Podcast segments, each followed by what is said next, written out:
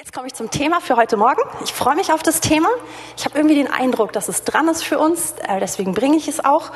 Und ähm, genau, ich erzähle euch so ein bisschen, wie ich dahin gekommen bin. Ähm, es ist jetzt nichts Revolutionäres, aber ich glaube, etwas, was uns segnen kann. Ähm, für mich persönlich ist eine der größten Gefahren, die ich so für mein eigenes Leben sehe, aber ich glaube, dies, da bin ich gar nicht alleine, ich glaube, das betrifft uns alle, ist diese Neigung, dass man einfach so umschalten kann und einfach ins Überleben kommen kann. Dass man sich einfach darauf fokussieren kann, irgendwie gut durchzukommen. Einfach es zu schaffen und nicht mehr wirklich zu gestalten, sondern einfach eben irgendwie unbeschadet durchzukommen. Also das heißt, dass man eigentlich von Umständen gelebt wird und es irgendwie schafft. Dass man irgendwie nur auf Dinge reagiert, anstelle zu agieren. Dass man einfach ja, sich prägen lässt von anderen, anstelle zu prägen. Und dass man eigentlich hauptsächlich mit dieser Mentalität durchgeht, Hauptsache ich komme durch den Tag, Hauptsache es passiert nichts Schlimmes, Hauptsache es klappt irgendwie. Wisst ihr, was ich, kennt ihr das? Kennt, kennt, das, kennt ihr das auch? Also ich kenne es auf jeden Fall. Und und ich glaube, ähm, dass das auch gerade in unserer heutigen Zeit, dass einfach das total verstärkt wird, dass wir einfach nur Konsumenten sind. Dass wir irgendwie überall können wir uns anklicken und hier klicken und wir kriegen überall Programm und wir können uns zurücklehnen.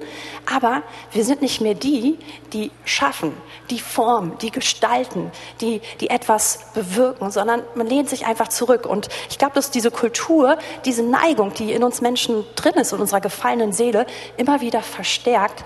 Aber da ist eine echte Gefahr, weil dazu sind wir nicht gerufen. Wir sind gerufen, mehr als Überwinder zu sein. Und wenn du dein Leben Jesus gegeben hast, wenn er Herr deines Lebens ist, dann bist du dazu gerufen, das Reich Gottes auf diese Erde zu bringen. Und was bedeutet das? Wie sieht das aus?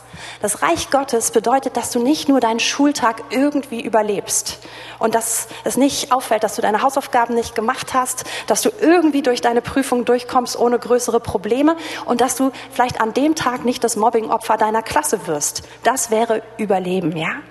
Aber Leben und das Reich Gottes bringen, das heißt, dass du Land einnimmst, dass du merkst, Mann, ich kann lernen, ich kann mich vorbereiten, Gott gibt mir Weisheit und es macht sogar irgendwie noch ein bisschen Spaß, erstaunlicherweise. Ich wachse und ich bin jemand, der meine Klasse prägt. Ich bestimme, wie die Atmosphäre in meiner Klasse aussieht. Und wenn jemand anders gemobbt wird, dann bin ich die Person, die einsteht und ich sorge dafür, dass wir eine Kultur der Ehre in unserer Klasse aufbauen. Das Gleiche passiert könnte auf dem Arbeitsplatz passieren, dass du da nicht überlebst, dass du deinen Chef nicht überlebst und alles mögliche andere, was die, die, die To-Do-Liste, die meterlang sein kann an deinem Tag, ja, sondern dass du, dass du hingehst und dass du merkst, Mann, ich kann das Reich Gottes auf meine Arbeit bringen. Das, was ich anfasse, das will der Herr segnen. Die Arbeit meiner Hände will der Herr segnen. Und darüber hinaus bin ich ein Segen für alle, die mich treffen an dem Tag. Ich werde Frieden bringen. Wir sind alle gerufen, Friedensstifter zu sein. Menschen, von denen eine Atmosphäre aufgeht, ausgeht, wo alle anderen neben einem erstmal so, ach, schön.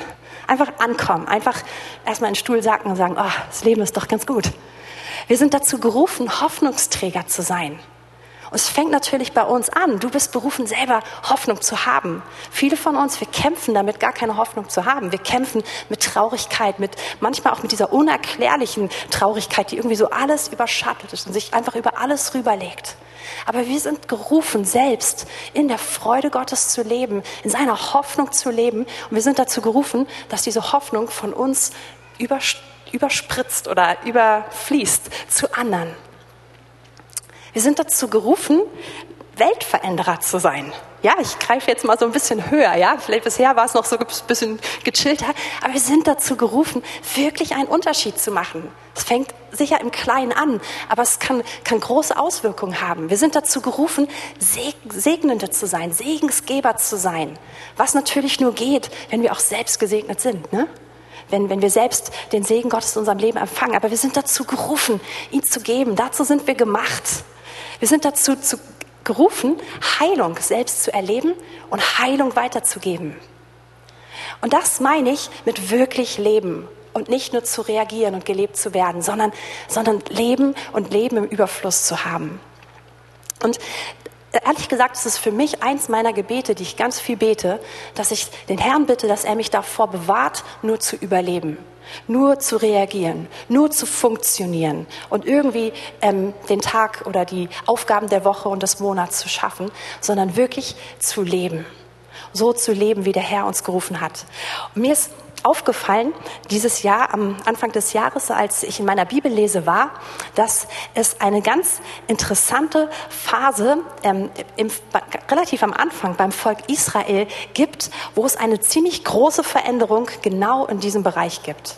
Und ich habe es mir einfach unter diesem Aspekt ähm, gerade nochmal angeschaut in die letzten Wochen und möchte das mit euch jetzt zusammen machen. Und zwar geht es um, um die Passage in Josua. Und das Volk Israel ist, nachdem es nach Ägypten geflohen war in einer Hungersnot, ist es zu Sklaven geworden und war jahrhundertelang versklavt in Ägypten. Und dann hat Gott Mose auferweckt und Mose hat dieses Volk mit der Hilfe Gottes und mit gigantischen Zeichen und Wundern aus Ägypten rausgeführt. Und dann ist dieses Volk also durch die Wüste gelaufen. Und dieses Volk, obwohl es befreit war, war voll in dieser Überlebensmentalität. Hauptsache, wir schaffen es. Hauptsache, wir haben genug Manna für heute. Hauptsache, wir fühlen uns wohl. Hauptsache, es läuft so, wie wir es uns vorgestellt haben. Hauptsache, Gott überfordert uns nicht, kommt uns nicht zu nah, aber auch bitte nicht zu weit weg. Das war einfach alles nur in dieser Überlebensmentalität. Und dann gibt es diesen Punkt, Mose muss den Staffelstab abgeben und es wird Josua eingesetzt und das Volk zieht über den Jordan. Und dieser Moment, der wird von vielen Bibelübersetzern gleichgesetzt mit diesem Moment, wo, wo wir als Christen unser Leben Jesus geben. Wo ein altes Leben, nämlich das alte Leben in Versklavung aufhört und wo in ein neues Land eingetreten wird, das verheißene Land. Und es ist sozusagen dieser Unterschied vom alten Leben ins neue Leben hinein, vom Tod in die Auferstehung hinein. Und, und das ähm, ganze Volk zieht mit Josua durch den Jordan. Und dann lesen wir in Josua 4 und Kapitel 4 und Kapitel 5 mehrere sehr interessante Dinge, die passieren. Und es passiert innerhalb von kurzer Zeit eine relativ große Veränderung mit einem großen Volk. Und ein Volk, was vorher eigentlich total in Überlebensmentalität gefangen war. Und was überhaupt nicht dabei war zu sagen, ja, yeah, wir nehmen das Land ein, so mit uns kommt jetzt die Veränderung. Dieses Volk verändert sich total. Und ich dachte, das ist doch gut, dass wir uns das mal anschauen. Ich finde das überhaupt immer toll an der Bibel. Man hat immer Menschen, mit denen man sich identifizieren kann. Man muss nicht der Star sein, um sich zu identifizieren, sondern gerade auch wenn wir merken, ich lebe eigentlich auch nicht so, können wir sehen, aber hier findet Veränderung statt. Und wenn das damals möglich war, wie viel mehr ist es heute im neuen Bund möglich? Von daher möchte ich mit euch diese Veränderung jetzt anschauen und ich glaube, wir können eine ganze Menge für uns heute Morgen daraus ziehen. Okay, der erste Punkt, der stattfindet, nachdem das ganze Volk den Jordan überquert hat, ist der, dass Josua, dass Gott Josua auffordert und Josua setzt es um, dass ein Gedenksteine aufgerichtet werden für das, was gerade stattgefunden hat. Und dazu müssen wir uns Folgendes vergegenwärtigen. Josua steht vor dem Jordan und der Jordan trennt das ganze Volk vom verheißenen Land, von dem neuen Abschnitt. Und jetzt macht Josua was ganz Interessantes. Mose, als er durchs, mit dem ganzen Volk durchs Schiffsmeer gegangen ist, hat er einfach seinen Stab genommen, ausgestreckt und das Meer hat sich geteilt. Aber Gott spricht zu Josua und sagt, diesmal läuft es anders. Wir nehmen die Priester, die die Bundeslade tragen. Und die Bundeslade, das ist der Ort der manifesten Gegenwart Gottes. Wir nehmen die Gegenwart Gottes und sie laufen in den Jordan rein. Und während sie das machen, wird das Wasser einfach ablaufen. Es wird kein Wasser mehr nachlaufen und es wird trocken werden. Und Josua macht also genau das, was der Herr sagt. Und es ist die Gegenwart Gottes selbst, die den Weg bahnt für das ganze Volk und das ganze Wasser läuft ab und ein ganzes Volk, circa eine Million Personen, ja, können also trockenen Fußes über den Jordan gehen. Und das heißt, dass er zu dieser Zeit eigentlich über die Ufer gelaufen war. Also diese ganzen Spekulationen, ja, vielleicht war das Tiefstand oder irgendwie sowas. Ich glaube, die zählen nicht. Da ist die Bibel ganz klar großes, es findet ein echtes Wunder statt. Und jetzt sagt der Herr, aus der Mitte des Jordans soll von jedem Stamm eine Person auserwählt werden, die einen großen Stein rausträgt. Und diese Steine werden, nachdem der Jordan überquert wurde, an dem Ort, wo das ganze Volk kampiert, und dieser Ort nennt sich Gilgal, Dort werden sie aufgebaut. Und es soll ein Monument sein, es soll wie ein, Gedenk, ein, ein Gedenkstein sein dafür, was Gott getan hat. Und das schauen wir uns zusammen an. Josua 4, Vers 4 bis 7. Da rief Josua die zwölf Männer, die, aus den Kindern Israels, die er aus den Kindern Israels bestellt hatte, aus jedem Stamm ein Mann. Und er sprach zu ihnen, geht hinüber vor der Lade des Herrn eures Gottes, mitten in den Jordan und hebt jeder einen Stein auf seine Schultern, nach der Zahl der Stämme der Kinder Israels. Jetzt erklärt er warum. Damit ein Zeichen unter euch, damit sie ein Zeichen unter euch sein.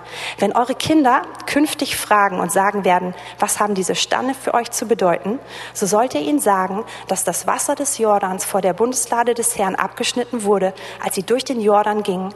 Sie sind, äh, sind die Wasser des Jordans abgeschnitten worden, so sollen diese Steine den Kindern Israels zu einem ewigen Gedenken dienen. Das da machten es die Kinder Israels so, wie es Josua geboten hatte. Jetzt springen wir einfach mal in Vers 20. Da wird genau das Gleiche noch mal ein bisschen aus einer anderen Perspektive beschrieben. Und Josua richtete die zwölf Steine, die sie aus dem Jordan genommen hatten, in Gilgal auf, in dem Ort, wo sie kampierten. Und er redete zu den Kindern Israels und sprach, wenn in Zukunft eure Kinder ihre Väter fragen und sagen werden, was bedeuten diese Steine, so sollt ihr es euren Kindern erklären und sagen, Israel ging auf trockenem Boden durch diesen Jordan. Als der Herr, euer Gott, das Wasser des Jordans vor euch vertrocknen ließ, bis ihr hinübergegangen wart, ebenso wie der Herr, euer Gott, es am Schilfmeer getan hatte, dass er vor uns vertrocknen ließ, bis wir hindurchgegangen waren. Vers 24, total wichtig, damit alle Völker auf Erden erkennen, wie mächtig die Hand des Herrn ist und damit ihr den Herrn, euren Gott, alle Zeit fürchtet. Und Josua sagt hier etwas, was, was ganz wichtig ist. Er sagt, wir haben zusammen erlebt, was die Gegenwart Gottes bewirken kann. Die Kraft der Gegenwart Gottes, die ist total real. Die ist nicht in irgendwas Ideelles, sondern die ist total real. Sie, sie teilt das Wasser, sie trocknet den Jordan aus. Aber wir sagen nicht einfach nur, hey, schön war's, sondern wir nehmen diese Steine und wir bauen sie in unserem Camp auf, in unserem Lager auf. Und jedes Mal, wenn du morgens aufstehst und wenn du zur Arbeit gehst oder wenn du dein Ding nachgehst und an diesen Steinen vorbeigehst, wirst du daran erinnert werden, was Gott getan hat. Nämlich wie groß und wie gütig Gott ist. Und jedes Mal, wenn du mit jemandem vorbeigehst, der nicht dabei war, der die Steine nicht kennt, wenn du, wenn du Nachwuchs bekommst, wenn du mit deinen Kindern da langläufst und sie fragen, warum stehen diese komischen Steine hier rum? Wer hat die mitten in den Weg gelegt? Dann wirst du sagen, das sind die Steine mitten aus dem Jordan, denn so ist unser Gott. Und darüber hinaus ist es so, indem du das tust, werden alle Völker erkennen, wie groß Gott ist. Und Josua 5, Vers 1, direkt der nächste Vers, der beweist es. Als nun alle Könige der Amoriter, die diesseits des Jordans gegen Westen wohnten, also die Leute, die in dem Land wohnten, wo sie gerade eingezogen sind, und alle Könige der Kanaaniter am Meer hörten, wie der Herr das Wasser des Jordan vor den Söhnen Israels ausgetrocknet hatte, bis sie hinübergezogen waren. Da verzagte ihr Herz und es blieb kein Mut mehr in ihnen vor den Söhnen Israels. Und hier ist eine ganz wichtige Sache, die das Volk Israel tut. Sie reagieren auf die Größe und die Güte Gottes, indem sie dieses Denkmal aufrichten. Und indem sie sagen, wir wollen das, wir wollen das festhalten. Wir wollen an die Größe und an die Güte Gottes denken. Und wir wollen es uns richtig zur Angewohnheit machen, immer und immer und immer wieder daran zu denken. Und man könnte sagen, ja, wozu denn? Aber das hat, das verändert etwas in uns. Es macht uns, es öffnet uns immer wieder die Augen für die Größe und die Güte Gottes. Und interessanterweise lesen wir, dass es über uns hinausgeht, dass alle Völker es sehen und dass sogar die Könige in dem Land es auf einmal auch gemerkt haben und gemerkt haben, uh, wir haben Angst. Hier ist Gott am Wirken. Und Viele von uns, wir, wir, wir erleben gerne die Wunder Gottes, die, die Größe Gottes in unserem Leben, aber wir sind häufig nicht bereit, das zu tun, im Bilde zu tun, was Josua getan hat. Nämlich diese Steine zu nehmen und zu sagen, die stelle ich in mein Leben. Und ich will da nicht mehr dran vorbeigehen. Ich will es nicht als selbstverständlich erachten, was der Herr tut, sondern ich will Punkte in meinem Leben bauen, wo ich mich ganz bewusst daran erinnere, wie gut Gott ist und was er getan hat. Psalm 103 sagt uns, lobe den Herrn meine Seele und vergiss mit, ähm, lobe den Herrn meine Seele und was in mir ist seinen heiligen Namen. Und die zweite Runde ist, lobe den Herrn meine Seele und vergiss nicht, was er dir Gutes getan hat. Und warum steht es in der Bibel? Weil man es vergessen kann. Ist total möglich. Ich bin, bin aufgewachsen mit vielen anderen, damals Kindern und Teenagern in meinem Alter und wir haben gemeinsam Gott erlebt. Wir haben gemeinsam Wunder erlebt, wirklich krasse Wunder, immer wieder. Also Sachen, wo, wenn ich heute dran denke, wo ich eine Gänsehaut bekomme, wo, wenn ich die Geschichten erzähle, wo ich wirklich fast anfangen muss zu weinen, weil ich berührt bin von dem, was Gott getan hat. Aber ich kenne auch viele Freunde, mit denen ich das gemeinsam erlebt habe, die es einfach vergessen haben. Und wenn wir zusammenkommen und ich die Geschichte erzähle, dann sind sie so, hm, ich kann mich überhaupt nicht mehr daran erinnern. Ja? Und das kann, und, und, und damit kann einem etwas geraubt werden, was der Herr einem schon gegeben hat. Und es ist wichtig, dass wir diese Gedenksteine in unserem Leben aufrichten. Jetzt müssen wir nicht wirklich Steine anfangen, überall zu stapeln, ja? Das ist natürlich ganz, ganz klar. Aber wie kann sowas praktisch aussehen? Du kannst in deinem persönlichen Tagesablauf, du kannst einen Moment einbauen, ähm, wo du einfach dich dran erinnerst und sagst, in diesem Moment möchte ich jeden Tag mich einfach an, die, an das erinnern, was Gott getan hat.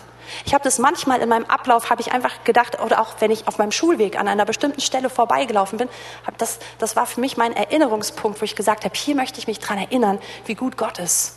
Du kannst in deinen Alltag einfach so Rituale einbauen, die mehr als Rituale sind, wo du dich dran erinnerst, wie gut Gott ist. Wir haben seit sieben Wochen einen ganz, ganz süßen kleinen Sohn, der jetzt bei uns lebt. Und da gibt es natürlich jetzt wieder neue Rituale in meinem, in meinem Alltag, die ich vorher so nicht hatte. Und einer davon ist natürlich das Einschlafen. Und okay, Einschlafen, das kann so eine herausfordernde Geschichte sein, das, wisst ihr auch alle. Aber eine Sache, die ich jeden Abend mache, wenn ich, wenn ich mit, mit ihm zum Bett gehe, ist einfach, dass ich ihm neu erzähle, was Gott in unserem Leben getan hat. Und ich erzähle ihm von dem Wunder, wie Gott ihn in unser Leben gebracht hat. Und Gott hat so viele Wunder in dieser Geschichte getan. Und ich erzähle ihm, wie gut Gott ist. Und ich erzähle ihm, wie sehr Gott über ihn wacht und dass er schon immer einfach einen Plan für sein Leben hat. Und ich fange an, einfach wieder das zu erzählen, was wir miteinander erlebt haben. Ich weiß jetzt nicht so ganz genau, ob es ihn langweilt. Er kann noch nicht so krass, also nicht zurückreden. Also muss er das einfach über sich ergehen lassen. Und dann ähm, und dann ist es aber so, ich weiß, dass er, dass er Gesang sehr liebt. Das wurde uns schon erzählt, als wir ihn aufgenommen haben. Es war schon immer so. Und er liebt Lobpreis und Anbetung. Und nachdem wir einfach darüber gesprochen haben, was Gott Gutes getan hat, auch an dem Tag und darüber hinaus, dann fangen wir an, einfach Gott dafür zu danken, für seine Güte. Und eins unserer Lieblingslieder ist King of My Heart, You are good, good, oh, oh. Wir singen dann, du bist gut, gut, oh. Und wir singen das rauf und runter. Und ich glaube, ich habe schon hunderte von Extrastrophen dazu spontan erfunden jeden Tag für das, was mir an dem Tag wichtig ist, ja. Und wir fangen einfach an, die Güte Gottes immer und immer wieder zu feiern. Und dabei kommt einfach Frieden total in unser Leben und es ist total schön. Und er schläft ein. yeah. aber, aber das ist, es ist so ein, so ein Stein, den ich in mein Leben setze. Und davon kann, können wir viele Steine uns ausdenken. Und wir sind kreativ genug, den Herrn auch zu fragen oder uns zu überlegen, Herr, wo, wo kann ich solche Gedenksteine in mein Leben setzen? Vielleicht solltest du anfangen, ein paar Dinge aufzuschreiben, die du mit dem Herrn erlebst, Wunder, die er getan hat, einfach damit, damit du sie nicht vergisst. Wenn du sehr, vielleicht kannst du ein Kunstwerk dazu machen, vielleicht kannst du ein Bild, ein, ein, ein Song dazu schreiben, was auch immer dir entspricht. Aber ich glaube, es ist wichtig, dass wir festhalten an dem, was der Herr Gutes getan hat. Okay, und jetzt passieren noch eine Menge andere Dinge, deswegen muss ich schneller reden oder nein. Ähm, wir schaffen das. Also, weil ich will so ein bisschen anschauen, was jetzt in Gilgal passiert. Also in Gilgal wird diese, dieses Monument für die Güte Gottes aufgebaut. Und als nächstes geschieht in Gilgal Beschneidung. In ersten, ähm, der Herr spricht zu Josua und sagt, die Leute, die ausgezogen sind damals aus Ägypten, mein Volk, es war ein beschnittenes Volk.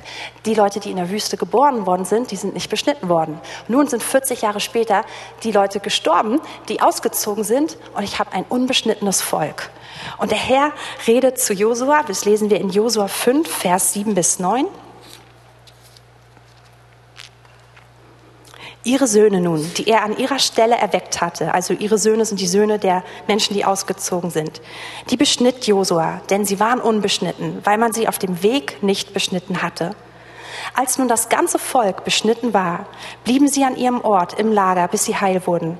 Und der Herr sprach zu Josua, heute habe ich die Schande Ägyptens von euch abgewälzt. Darum wird jener Ort Gilgal genannt werden bis zu diesem Tag. Und Gilgal heißt Abwälzung. Zumindest steht das hier in meiner Fußnote. Ich spreche das, die Sprache selbst nicht fließend. Überhaupt nicht, um ehrlich zu sein. genau. Wofür steht diese Beschneidung? Diese Beschneidung ist das Zeichen, was Gott Abraham gibt, und das lesen wir im 1. Mose 17, als Gott ihm zum ersten Mal sagt, aus dir wird ein mächtiges Volk. Ich möchte dich segnen und durch dich sollen alle Generationen und alle Nationen auf der Erde gesegnet sein. Und ich möchte dich in ein Land führen, das Land Kanaan, und das möchte ich dir und deinen Nachkommen geben. Und jetzt, viele hundert Jahre später, steht das ganze Volk Israel genau an der Stelle. Sie sind die Nachkommen, die, die biologischen Nachkommen von Abraham. Und sie sind gerade dabei, wollen dieses Land einnehmen, von dem Gott damals gesprochen hat. Aber dieses Bundeszeichen, was Gott damals Abraham gegeben hat, dass er gesagt hat, alles, was männlich ist, soll beschnitten werden, das hatten sie gar nicht, das hatten sie losgelassen. Das haben sie nicht mehr angewendet. Also sie wollten gern den Segen, aber waren nicht so sehr bereit für dieses Bundeszeichen. Und jetzt sagt Josua, das müssen wir ändern. Und die machen sich Messer und die machen kurzen Prozess an einem Tag und holen das einfach nach. Ich mag mir das gar nicht vorstellen, wie das ausgesehen hat. Das überlasst sich eurem Kopfkino. Aber ähm, sie holen es nach. Und interessanterweise sagt der Herr, das ist der Tag, wo er die Schande von dem Volk Israel, die Schande Ägyptens wegwischt. Ehrlich gesagt, ich würde mir vorstellen, das ist der Tag, an dem ein mächtiger Triumph stattfindet oder ein Riesenwunder. Ich hätte gedacht, Mensch, die Überquerung des Jordan, das ist der Tag, an dem die Schande Ägyptens abgewischt wird. Nein, oder abgewälzt wird. Es ist der Tag, wo sich das ganze Volk beschneiden lässt. Und diese Beschneidung ist das Zeichen Gott, ich gehöre unwiderruflich zu dir. Das kann man nicht rückgängig machen. Man kann nicht einen Tag sagen, ich bin beschnitten und den nächsten Tag nicht. Das geht nicht sondern es ist diese Entscheidung, Gott, ich gehöre dir. Und es ist diese Entscheidung, ich bin nicht mehr so wie vorher. Hier hat eine Veränderung stattgefunden. Und wir lesen im Neuen Testament, dass es mehrere Bezüge auf Beschneidung gibt, was, was, das, was das für uns heute bedeutet. Weil auch wie bei unserem ersten Punkt, ich sage nicht, geht nach Hause und baut Steintürme. Und ich würde auch nicht sagen, lasst uns alle nach Hause gehen und ihr Männer viel Spaß heute. Nein, das machen wir nicht, sondern es hat eine geistliche Bedeutung. Und, und ähm, diese geistliche Bedeutung, die, die, die, die wollen wir heute Morgen ergreifen. Und in Galater 2, Vers 20, eine ganz bekannte Stelle, da sagt Paulus, ich lebe. Erst sagt er, ich bin mit Christus gekreuzigt und nun lebe ich, aber nicht mehr ich selbst, sondern Christus lebt in mir. Und das ist eigentlich eine ähnliche Situation. Wir sind immer noch da, aber wir sind nicht mehr die Alten. Da hat eine Veränderung stattgefunden. Jesus lebt in uns. Unser altes Leben existiert nicht mehr in dieser Form. Wir sind neu geworden. Und wenn wir zum Beispiel lesen in Römer 2, Vers 28. Es gibt echt viele tolle Passagen. Ich habe jetzt einfach die rausgesucht, wo wir, wo wir nochmal als Parallelstelle drin lesen. Seid ihr schneller da? Oh ja. Römer 2, 28 und gleich noch 29. Denn nicht der ist ein Jude, der es äußerlich ist. Auch ist nicht das die Beschneidung, die äußerlich am Fleisch geschieht.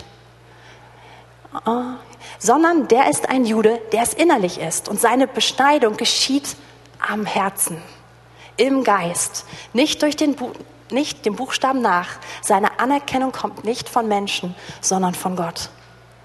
Und hier erklärt Paulus, dass es nicht um die äußerliche Beschneidung geht, sondern darum, dass unser Herz beschnitten ist, was im oder durch den Geist passiert. Ja, und wir müssen verstehen, es ist nicht mehr, ich bin nicht mehr dieselbe Person. Wenn ich Jesus angenommen habe, wenn ich ihn in mein Leben geholt habe, dann bin ich wirklich mit ihm verbunden und es ist nicht mehr das Gleiche wie vorher. So viele von uns, wir denken oder ich begegne diesem immer wieder, dass man sich bekehrt und man hat diese Eintrittskarte in den Himmel und danach kann man das Leben eigentlich so weiterleben wie immer, aber man könnte Jesus hin und wieder ein bisschen Segen bitten. Das ist nicht Beschneidung. Beschneidung heißt, ich bin neu geworden. Und es ist der Heilige Geist, der mir diese Neuheit immer und immer wieder vermittelt. In den letzten Jahren habe ich wirklich intensiver angefangen, über diese Neuheit nachzudenken. Und das ist, hat so eine Freude in mein Leben gebracht. Ich habe angefangen, in meiner Bibel all die Stellen anzustreichen, die sich damit beschäftigen und sie immer und immer wieder zu lesen und durchzugehen. Und zwischendurch merke ich richtig, wie in mir das fast explodiert, wie, weil ich so begeistert bin über das Neue, was Gott in mir getan hat. Ich bin nicht mehr die Alte. Ich bin wirklich neu geworden. Und in gewisser Weise muss ich das Alte loslassen, deswegen Beschneidung. Ich muss meine alte Unabhängigkeit, meine alte Haltung, ich bestimme alles, mein Leben geschieht so, wie ich es will, das muss ich loslassen. Konnte ich sowieso noch nie. Und ich muss aber jetzt zulassen, dass ich mit ihm eins bin was einen völlig neuen Horizont öffnet. Auf einmal sind Dinge möglich, die völlig unmöglich sind, solange ich nur Katrin bin. Aber in dem Moment, wo ich verbunden bin mit Jesus, sind ganz andere Dinge möglich.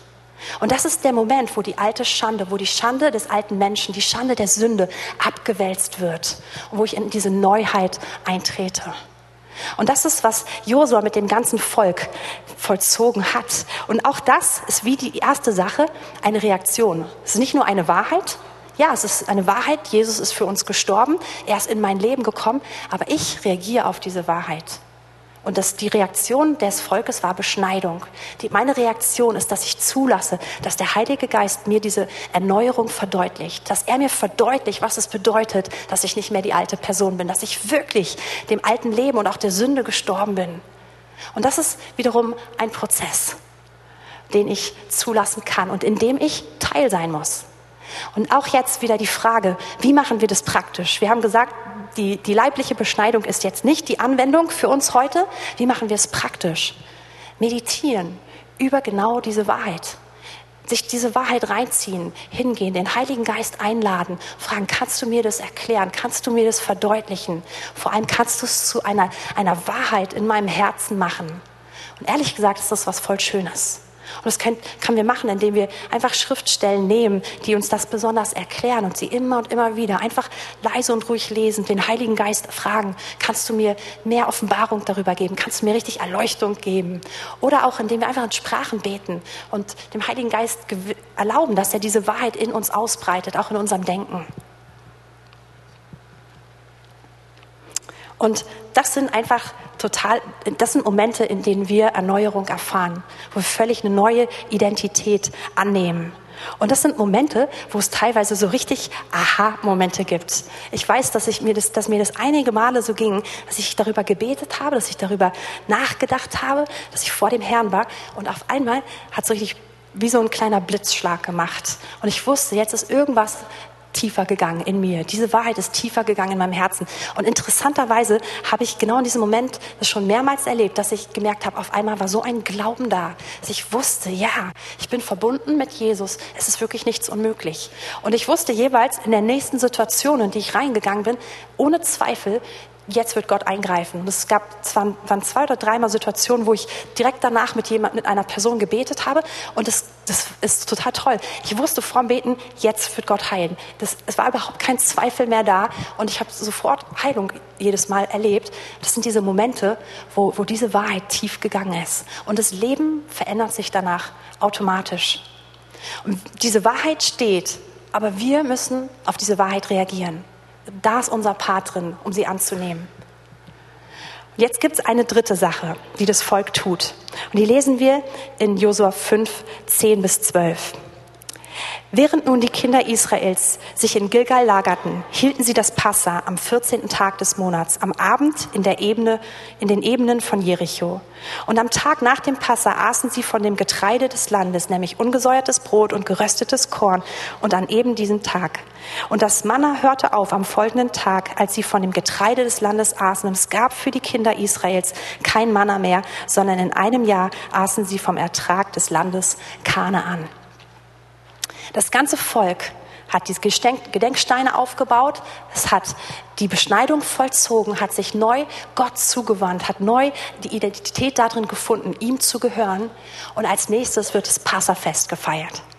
Und das Passafest ist das Fest, was zum ersten Mal gefeiert wurde beim Auszug aus Ägypten. Und zwar an dem Abend, wo sie ausgezogen sind.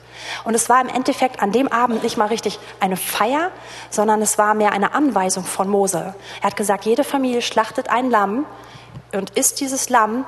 Es muss gegrillt werden, es muss ganz gegessen werden. Während man es isst, muss man schon angezogen sein, Schuhe anhaben, Jacke anhaben, Mantel anhaben, alles in der Hand haben.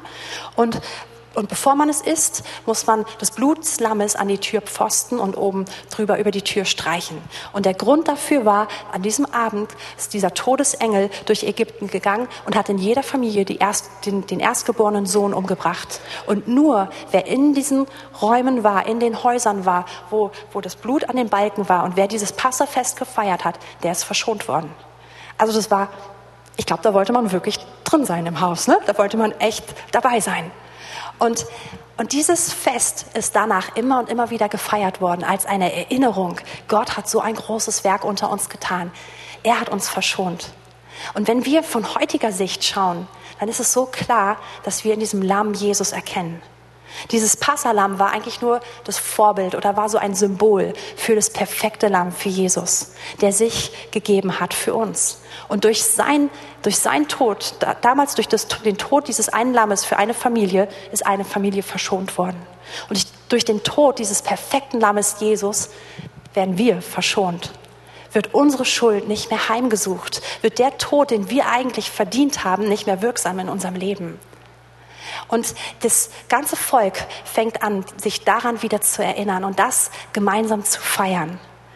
Und die Anwendung für uns ist sehr, sehr simpel. Ist das, dass wir feiern, was Jesus für uns gemacht hat. Jesus, der, der uns erkauft hat, der uns errettet hat, der wirklich den Unterschied gemacht hat. Und das Tolle ist, das Ganze ist nicht nur etwas rückwärtsgerichtetes, sondern es ist auch etwas nach vorne gerichtetes, weil genau an dem Tag ist das ganze Volk zum ersten Mal von den Früchten des Landes. Die sind 40 Jahre lang von diesem Manna vom Himmel versorgt worden. Einerseits gigantisch und ein tolles Wunder, andererseits vielleicht auch ein bisschen eintönig vom, vom Speiseplan, ich weiß es nicht, aber vielleicht kann man auch ganz viel kreative Dinge mit Manna machen. Auf jeden Fall ist das der Punkt, wo ein neuer Abschnitt beginnt. Und in dem Moment, wo das ganze Volk an dieses Passalam sich erinnert und eigentlich im Bild gesprochen an die Rettung von Jesus, die kommen würde, beginnt eine neue Versorgung, beginnt ein neuer Abschnitt. Und auch das ist wieder etwas, was wir für unser Leben ergreifen können. Jesus ist gestorben. Das ist totale Wahrheit. Aber das Volk hat das Passa gefeiert. Wir feiern Passa, das Passafest an Ostern. Wir feiern es einmal im Jahr. Was schon mal ein guter Start ist, nicht schlecht. Aber wir können es auch sogar häufiger feiern, ja? Wir können diese, dieses Gedenken an das, was Jesus gemacht hat, zu einem, einem festen Bestandteil unseres Lebens machen. Ich genieße jedes Jahr Ostern total. Ich liebe Karfreitag. Ich liebe es, wenn wir Karfreitag abends zusammenkommen. Und wir haben jetzt die letzten Jahre das zu so einer kleinen Tradition gemacht, dass wir uns die Geschichte anschauen und sie einfach lesen, wie Jesus im Garten Gethsemane war, wie er ans Kreuz gegangen ist, wie er für uns gelitten und sich gegeben hat. Wir schauen uns seine Liebe an und dann beten wir ihn an. Und jedes Mal denke ich, oh, wir beten ihn inbrünstig an. Irgendwie dieser Karfreitag ist besonders. Wir haben uns das besonders angeschaut und irgendwie ist unsere Anbetung auch an dem Abend besonders. Und dann ist häufig sonntags auch so. Wir schauen uns die Auferstehung an und wir feiern die Auferstehung. Aber eigentlich könnten wir eigentlich nächste Woche und übernächste Woche und übernächste Woche ganz genauso intensiv feiern, weil wir die gleiche Wahrheit zu feiern haben. Ne? Und von daher ist es auch wieder so eine Frage, wie kann ich das zu, zu einem Fest, einem regelmäßigen Fest in meinem Leben machen? Und ich persönlich, mir geht es so, wenn ich merke, dass ich, dass ich an bestimmten Stellen, äh, wie soll ich sagen, träge werde oder auch, wenn mich, wenn mich Jesus nicht mehr so bewegt, wenn ich an ihn denke und es, da bewegt sich nicht so viel in meinem Herzen, das ist immer der Punkt, wo ich wieder genau dahin zurückgehe. Und wo ich auch zum Beispiel dann ganz bewusst mit, wenn ich ihn anbete mit Liedern, wo ich zurückgehe und das neu singe und feiere, was er für mich getan hat am Kreuz. Und das setzt so eine Kraft frei. Wir merken sie, wenn wir das zusammentun. Und diese Kraft können wir regelmäßig auch so in unserem Leben wirklich immer wieder freisetzen. Und diese drei Punkte, die macht das ganze Volk. Alle machen mit. Und dann gibt es noch diesen vierten Punkt. Und das ist etwas, keine Handlung des Volkes, sondern jetzt ist etwas, was der Herr tut. Und zwar sind wir jetzt in Josua 5, Vers 13, gleich der nächste Vers, da wo wir gerade eben gestoppt haben. Und es geschah aber, als Josua bei Jericho war, da erhob er seine Augen und sah sich um. Und siehe, ein Mann stand ihm gegenüber. Der hatte ein blankes Schwert in seiner Hand. Und Josua ging zu ihm und sprach, bist du für uns oder für unsere Feinde? Er aber sprach, nein, sondern ich bin der Fürst über das Heer des Herrn. Jetzt bin ich gekommen. Die Stelle ist toll. Josua hat all diese Dinge getan und mit all den Dingen, die er mit dem Volk getan hat, hat er ausgedrückt, Herr, wir brauchen dich, wir gehören dir, wir wollen dich. Und jetzt kommt der Herr ihn besuchen. Und Josua schaut sich um und sieht eine Person, die er nicht kennt. Und er geht hin und fragt einfach ganz klar, bist du auf unserer Seite oder gehörst du zu unseren Feinden? Und ich finde die Antwort so cool, weil die Antwort, die, die der Mann gibt, beantwortet überhaupt nicht die Frage. Der sagt nämlich einfach, nein. Nein, sondern ich bin der Fürst über das Heer des Herrn. Der Mann sagt, nein, ich bin der, ich bin der Fürst, ich bin der, der Kapitän, ich bin der Oberste über das Heer des Herrn. Und es ist gar nicht die Frage, ob ich auf deiner Seite bin, sondern ich bin hier und du kannst auf meiner Seite sein. Ja, also er dreht, er dreht die Perspektive um. Und er sagt, ich bin jetzt gekommen. Und dann heißt es, da fiel Josua auf sein Angesicht zur Erde und betete an und sprach, was redet mein Herr zu seinem Knecht? Und dass Josua auf auf die Erde fällt und anbetet, das zeigt uns, dass es hier, glaube ich, nicht um einen Engel geht, sondern dass es hier um den Herrn selbst geht, der sich zeigt. Und er betet an und er sagt, Herr, was hast du zu sagen? Josua erkennt die Situation sofort, nachdem er gefragt hat und der Mann so geantwortet hat, erkennt er, boah, es ist Gott selbst, der sich zeigt. Und dann antwortet der Herr und ehrlich gesagt, diesen Vers 15, ich fand den früher ein bisschen frustrierend. Dachte mir, Mann, das ist so ein gigantischer Moment, das ist, das ist so eine tolle Situation. Und ich war immer so ein bisschen enttäuscht. Ich, ich hatte irgendwas ganz groß, äh, was anderes erwartet. Und der Fürst über das Herr des Herrn sprach zu Josua, ziehe deine Schuhe aus von deinen Füßen, denn der Ort, auf dem du stehst, ist heilig. Und Josua tat es. Ich habe immer gedacht, oh, jetzt könnte der Herr sagen, pass mal auf, Josua, so geht's weiter. Das kommt als nächstes und das solltest du machen. Und ich hab dich lieb. Und ich weiß nicht, mir sind so viele Sachen eingefallen, die, die, die da hätten gesagt werden können. Ich dachte immer, warum, warum wird das gesagt? Aber ehrlich gesagt ist es eigentlich genau das Perfekte, weil Gott weiß sowieso, was, was man zu sagen hat und, und was dran ist und was wichtig ist. Und Gott sagt zu Josua, zieh deine Schuhe aus von deinen Füßen, der Ort, wo du bist, ist heilig. Das ist eigentlich genau das Gleiche, was er zu Mose am brennenden Busch gesagt hat. Ne? Zieh deine Schuhe aus, hier ist ein heiliger Ort. Aber was, was so toll ist an dieser Aussage, Gott sagt, ich bin hier und ich bin heilig. Und du bist eingeladen, in meine Heiligkeit hineinzutreten. Und vielleicht sagt uns das im ersten Moment gar nicht so viel. Aber wenn wir mal darüber nachdenken, Josua ist mit dem Volk Israel unterwegs. Und die hatten ein ziemlich großes Problem damit in den letzten 40 Jahren, dass der Herr so heilig war. Der Herr wollte eigentlich mitten unter ihnen wohnen, aber er war so heilig, dass es eigentlich nicht ging. Und es wurde diese Stiftshütte gebaut und die hat funktioniert wie so eine riesige Schleuse, damit Menschen, die nicht heilig sind, zu einem heiligen Gott sich nahen konnten. Wenn man jemanden besucht im Krankenhaus, der schwer krank ist, dann muss man manchmal durch so eine Schleuse gehen. Ne? Da muss man an so einer Klingel warten und stoppen und dann kommt jemand und dann wird man, muss man sich die Hände desinfizieren und dann kriegt man einen Kittel an und dann kriegt man eine Haube auf und dann muss man so, so Plastiktüten über seine Schuhe ziehen und dann ähm, kriegt man manchmal noch ähm, Handschuhe an und einen Mundschutz auf jeden Fall. Und man ist zwar immer noch nicht keimfrei, Ne? aber man ist reduzierter. Und dann darf man jemanden besuchen, der, der ganz, ganz sensibel auf Keime reagiert. Und so in etwa, das ist jetzt wirklich sehr simplifiziert, funktioniert die Stiftshütte. Ja? Keim, Menschen mit vielen Keimen werden sozusagen so ein bisschen mit bestimmten Ritualen besprüht und das ist jetzt sehr, sehr leger ausgedrückt und dürfen so ins Heiligtum Gottes gehen. Und Mose hat immer wieder mit, mit Gott ringen müssen, weil er ein heiliger Gott ist und weil sein Volk so, so ähm, stur war und, und immer wieder so, so verstockt. Und, Mose, und Gott hat gesagt, ey, ich will lieber nicht mit euch mitgehen, ich würde dieses Volk verzehren. Die halten es nicht aus und ich halte es nicht aus in ihrer Nähe, ja? Und wenn wir das im Hinterkopf haben und jetzt sehen, dass Gott sagt, ich bin hier ich bin heilig und ich bin bei euch, dann hat das nochmal eine ganz krasse Bedeutung. Weil Gott sagt, ich bin da. Und was ich toll finde, ist, dass Josua weiß, Gott ist da, Gott ist heilig und es reicht aus. Wir lesen nicht, dass Josua sagt, kannst du mir bitte noch die Strategie für den nächsten und den übernächsten Kampf sagen und überhaupt, das ist alles genug, weil er da ist. Und der Rest dieser ganzen, dieses Bibelbuchs, den kennt ihr wahrscheinlich selber, der ist Geschichte. Der Rest sieht so aus, dass Gilgal das Lager ist, von dem aus das Volk Israel immer wieder auszieht, um nun das verheißene Land einzunehmen. Und wir lesen in den nächsten Kapiteln, wie sie 31 Könige und ihre Reiche besiegen und dieses Land, das der Herr ihnen zugeteilt hat, einen großen Teil davon einnehmen. Wir wissen auch, dass sie nicht alles eingenommen haben, aber sie nehmen einen großen Teil ein. Und das Volk, was noch vor wenigen Wochen so feige war, dass Gott sie einen riesen Umweg führen musste, damit sie bloß nicht an Leuten vorbeikommen, die eine große Bedrohung oder Herausforderung sein könnten, das gleiche Volk wird auf einmal ein mutiges Volk, wird auf einmal ein Volk, das ein Land einnimmt, das der Herr ihnen verheißen hat.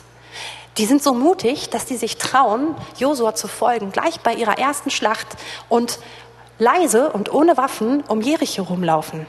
Ich meine, für uns ist es jetzt nachträglich ganz klar, dass Jericho, nachdem sie sieben Tage lang das gemacht haben dann, und dann in die, in die ähm, Posaunen blasen, dass es dann die Mauern fallen und so weiter. Aber ehrlich gesagt ist das, was sie machen, vielleicht aus, aus ähm, wie nennt man das, aus Kriegs, ähm, aus militärischer Sicht nicht so schlau. Ja? Das Moment der Überraschung völlig, völlig beiseite gepackt. Ja? Die laufen einfach so völlig im Sichtfeld die ganze Zeit rum. Die sind mutig. Die haben, die haben echt Mut. Und Gott hat dieses Volk verändert. Und zwar in Gilgal. In diesen vier verschiedenen Punkten, die wir heute besonders angeschaut haben. In dem, dass sie die Größe Gottes festhalten und feiern dass sie dem ein Monument in ihrem Lager bauen. Und übrigens kam sie nach den verschiedenen Kämpfen und nach den verschiedenen Schlachten immer wieder zurück in dieses Lager und kam immer wieder zurück zu diesem Steinhaufen. Und es war das gleiche Lager, in dem sie sich Gott neu weihen, in dem sie sich beschneiden und sich hingeben und sagen, unsere alte Identität ist abgeschnitten, wir sind neu. Es ist das gleiche Lager, in dem sie das Opfer von Jesus feiern und sagen, seine Gnade, seine Kraft ist genug. Und seine Kraft ist auch das, was unsere Zukunft trägt und versorgt. Und es ist das Lager, in dem der Herr selbst kommt und sagt, ich bin mitten unter euch. Und das ist das Einzige, wo sie nichts machen mussten, sondern wo der Herr einfach alleine souverän gekommen ist. Und all das, all diese Punkte sollen uns ermutigen, heute selber in diesen Lebensstil des Eroberns hineinzugehen. Weil niemand in diesem Raum ist nicht dafür gemacht. Jeder, andersrum, jeder von uns in diesem Raum ist zum Erobern geschaffen. Du bist dafür geschaffen, verheißenes Land einzunehmen. Du bist dafür geschaffen, einen Unterschied zu machen. Du bist dafür geschaffen, das Reich Gottes in dein Leben und durch dein Leben hinaus zu verteilen und zu erweitern und voranzubringen. Und häufig fühlen wir uns nicht so. Wir denken, ach, passt gerade nicht, wenn sich das und das gelöst hat. Oder ja. Aber wisst ihr, wir können eigentlich genau das Gleiche machen wie das Volk Israel. Wir können zu diesen Punkten gehen und uns vom Herrn vorbereiten lassen, uns vom Herrn verändern lassen. Weil wenn wir das durchschreiten, steht automatisch in uns der Eroberer auf. Verändert sich automatisch die Art, wie wir vorwärts gehen. Ich habe das in meinem Leben immer wieder erlebt. Man kann sich ermutigen und entscheiden und sagen, oh, ich habe ein Ziel und ich lebe auf ein Ziel und das hält bei mir auch manchmal ein oder zwei Tage, aber dann sagt es auch wieder ab. Aber wenn ich, wenn ich an diesen Punkten dran bin, die ich selber gerade vorgelegt habe, dann, werd, dann steht in mir etwas auf und dann ist in mir eine Vision da und dann ist in mir auch eine Kraft da, wenn, ich, wenn es Gegenwind gibt, wenn die Umstände nicht so toll aussehen. Die kommt nicht aus, dem, aus der Motivationsansprache heraus, sondern die kommt aus dem heraus, dass ich die Größe Gottes kenne, dass ich weiß, wer ich bin und dass ich weiß, wie groß seine Gnade ist und dass ich seine Gegenwart suche und erlebe. Und von daher möchte ich uns sehr heute Morgen ermutigen, aufzustehen, aber nicht in einer Weise kommt, wir geben einfach noch ein bisschen mehr Gas, wir schaffen das und, und wir verändern jetzt Berlin, sondern in dieser Art zu sagen, Gott, hilf mir, genau da zu stehen. Hilf mir so zu sein, dass ich, dass es durch mich durchfließt. Dass ich jemand bin, der dein Reich in mein Leben und in meine Welt hineinbringt. Und das ist mein Gebet für heute Morgen gewesen, dass das neu in uns aufsteht. Liebes Anbetungsteam, vielleicht könnt ihr nach vorne kommen.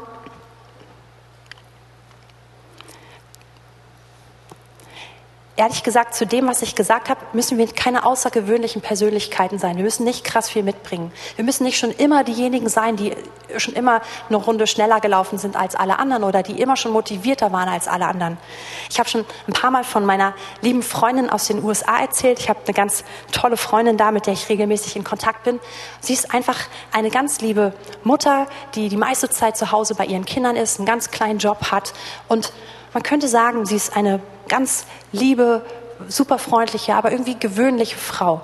Diese Frau fasziniert mich immer wieder, weil sie ist so eine Person, die hat sogar tatsächlich einen Stein vor ihrem Haus aufgerichtet und hat draufgeschrieben, so gut ist mein Gott, ja? Hat sie wirklich ganz, also das war ein echter Stein. Aber sie ist jemand, der es permanent auch mir erzählt. Die lobt den Herrn, also wow, ich bin begeistert, egal was, in was sie für Situationen ist. Und manchmal sind es echt blöde Situationen. Und sie ist eine Frau, die im Wort ist, also die da echt das studiert und weiß, wer sie ist. Und sie ist jemand, die sich einfach vom Herrn gebrauchen lässt. Und ich glaube, ich, hab, ich bin mir nicht ganz sicher, ob ich das schon mal erzählt habe, aber in der Schule ihrer Kinder gab es vor einiger Zeit mehrere Selbstmorde hintereinander. Drei, genau genommen drei Schüler haben sich innerhalb von ganz kurzer Zeit hintereinander das Leben genommen. Und es ist eine Highschool gewesen, so mit circa 2000 Schülern. Und diese, die Anspannung in dieser Schule war ziemlich groß. Und die Eltern waren irgendwie verzweifelt, die Lehrer waren fertig, dass sie innerhalb von kürzester Zeit das dritte Mal mit einer gesamten Schule zu einer Beerdigung müssen. Und dass es so um sich greift. Und auf einmal war es scheinbar modern, sich das Leben zu nehmen. Und die wussten nicht, was sie machen sollten. Und meine Freundin hat einfach gebetet, wie immer. Sie hat so ihren kleinen Mütterkreis, Gebetskreis und die haben das immer wieder gemacht und sind um die Schule gegangen. Und dabei hat sie diesen ganz simplen Eindruck gehabt, dass sie Wahrheit Gottes auf kleine Karten schreiben soll über und zwar die Wahrheit Gottes, was er über die Schüler denkt. Und so hat sie einfach Bibelverse genommen und andere ähm, Wahrheiten, schöne Zitate, die aber einfach mit dem Wort Gottes oder die das Wort Gottes so ausschmücken und erklären und einfach den Schülern zugesprochen, wie Gott sie sieht, wie besonders sie sind, was Gott für Absichten für ihr Leben hat, wie groß er ist. Und dann gab es irgendwie so einen, einen ähm, Projekttag und da hat sie einen Projektstand gemacht und diese Karten konnten gestaltet werden. Und von diesen 2000 Schülern sind an diesem Tag 500 Schüler zu ihrem Stand gekommen. Und sie hatte irgendwie am Anfang eigentlich nur 200 Karten mitgebracht. Und diese 200 kamen ihr unendlich viel zu viel vor.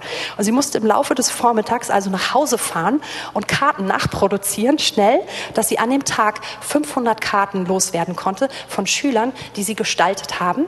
Und sie hatten die Wochen darauf immer wieder Meldungen Meldung bekommen von Eltern, von Lehrern, dass diese Karten in den Lockern hingen, dass diese Karten zu Hause am Spiegel aufgehängt wurden, dass sie im Auto hingen und dass die Schüler sich die immer wieder angeguckt haben. Und der Bedarf wurde also so groß, dass sie gebeten wurde dann von der Schule, diese Karten noch weiter zu produzieren und nachzuliefern, sodass alle Schüler eine Karte kriegen können, ja. Und so hat sie einfach ihre ganze, die ganze Schule, alle, alle Schüler mit dieser Wahrheit versorgt, was Gott über sie denkt. Das sind manchmal sind wir, wir sind ganz simple Leute, aber wir müssen denken, wie Gott denkt. Und sie hat einfach gesagt, Gott, das ist deine Schule und das ist mein verheißenes Land und da, da gehen meine Kinder hin. Ich möchte beten, dass dein Reich an diese Schule kommt. Und ich weiß nicht, wo du stehst. Wir stehen alle an unterschiedlichen Stellen, aber ich glaube, es ist wichtig, dass Gott zu uns reden darf, dass wir neu so sehen. Und es ist ziemlich einfach, wenn wir genauso wie das Volk Israel sozusagen in Gilgal campen. Und wir beten einfach zusammen. Herr, ich möchte, ich danke dir für dein Wort, was die Wahrheit ist und was heute noch genauso aktuell ist wie damals. Ich danke dir, dass du dich nicht veränderst, dass du derselbe bist. Und ich danke dir für den Ruf, den du uns gegeben hast, jedem Einzelnen hier und auch uns als Gemeinde. Und ich danke dir, Herr, dass wir heute nicht in die Hände spucken müssen und die Ärmel hochkrempeln, sondern dass du der Gott bist, der uns zurüstet. Und dass du der Gott bist, der uns verändert. Und dass du der Gott bist, der uns so ausrichtet, dass wir deine Kanäle sind, dass wir dein Reich überall dahin bringen, wo wir sind, dass wir Heilung und Frieden und Wohlergehen und Hoffnung und Segen überall selbst erleben, wo wir stehen, aber auch weitergeben. Und Herr, ich bete, dass du heute Morgen einfach besonders auch zu uns redest, so was wir besonders nachvollziehen sollen. Heiliger Geist, erinnere uns, wenn wir diese Steine in unserem Leben aufrichten sollen. Oder erinnere uns, wie wir uns, wie wir Beschneidung leben können und wie wir deine, die Identität, die du uns gibst, annehmen können. Erinnere uns an die Gnade, die du schenkst.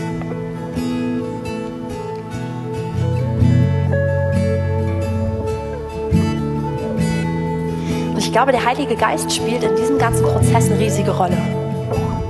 Er zeigt uns diese Identität, die wir haben. Und ich habe eben gesagt, dass es wichtig ist, mit ihm zu meditieren, auch in Sprachen zu reden. Und ich habe irgendwie den Eindruck im Vorfeld zum Gottesdienst, dass ich auch heute wieder neu einladen soll, wer das Sprachengebet noch nicht hat, wer noch nicht im Geist beten kann. Dass ich möchte dich einladen, es heute Morgen zu empfangen. Und ich glaube, hier sind auch einige, du hast es schon mal irgendwie empfangen, aber ehrlich gesagt hast du eine Sperre, es zu praktizieren. Wenn du ehrlich bist, hast du es danach nicht mehr praktiziert. Und ich glaube, auch dich möchte der Herr heute Morgen neu einfach berühren und er möchte dir wirklich zeigen, dass er dir ein Werkzeug gegeben hat, dass er dir eine Kraft in dein Leben gegeben hat. Und ich glaube, wir werden jetzt Folgendes machen. Wir werden in wenigen Minuten den Gottesdienst schließen, aber bis dahin würde ich sagen, dass wir jetzt drei, vier Minuten nehmen, wo wir als ganze Gemeinde zusammen in Sprachen einfach beten, singen werden. Ihr seid schon in so einem tollen Turnaround drin. Wenn ihr uns einfach in dem drin bleiben könnt, dann können wir da drauf, entweder könnt ihr in Sprachen reden oder singen, worauf ihr mehr Lust habt. Und während wir das tun, erwarte ich, dass der Herr in uns diese Wahrheit, dass du ein Eroberer bist, dass er sie neu aufstehen lässt. Dass der Herr heute wirklich so Aha-Effekte in uns stattfinden lässt. All die Personen, die noch nicht in Sprachen beten können, euch lade ich ein, in dieser gleichen Zeit hier nach vorne zu kommen. Wir beten gerne mit euch, wir legen euch die Hände auf, dass der Heilige Geist auf euch kommt, dass ihr im Heiligen Geist getauft werdet und dann könnt ihr gleich mit einstimmen. Also, der Markt darf gerne dazu aufstehen.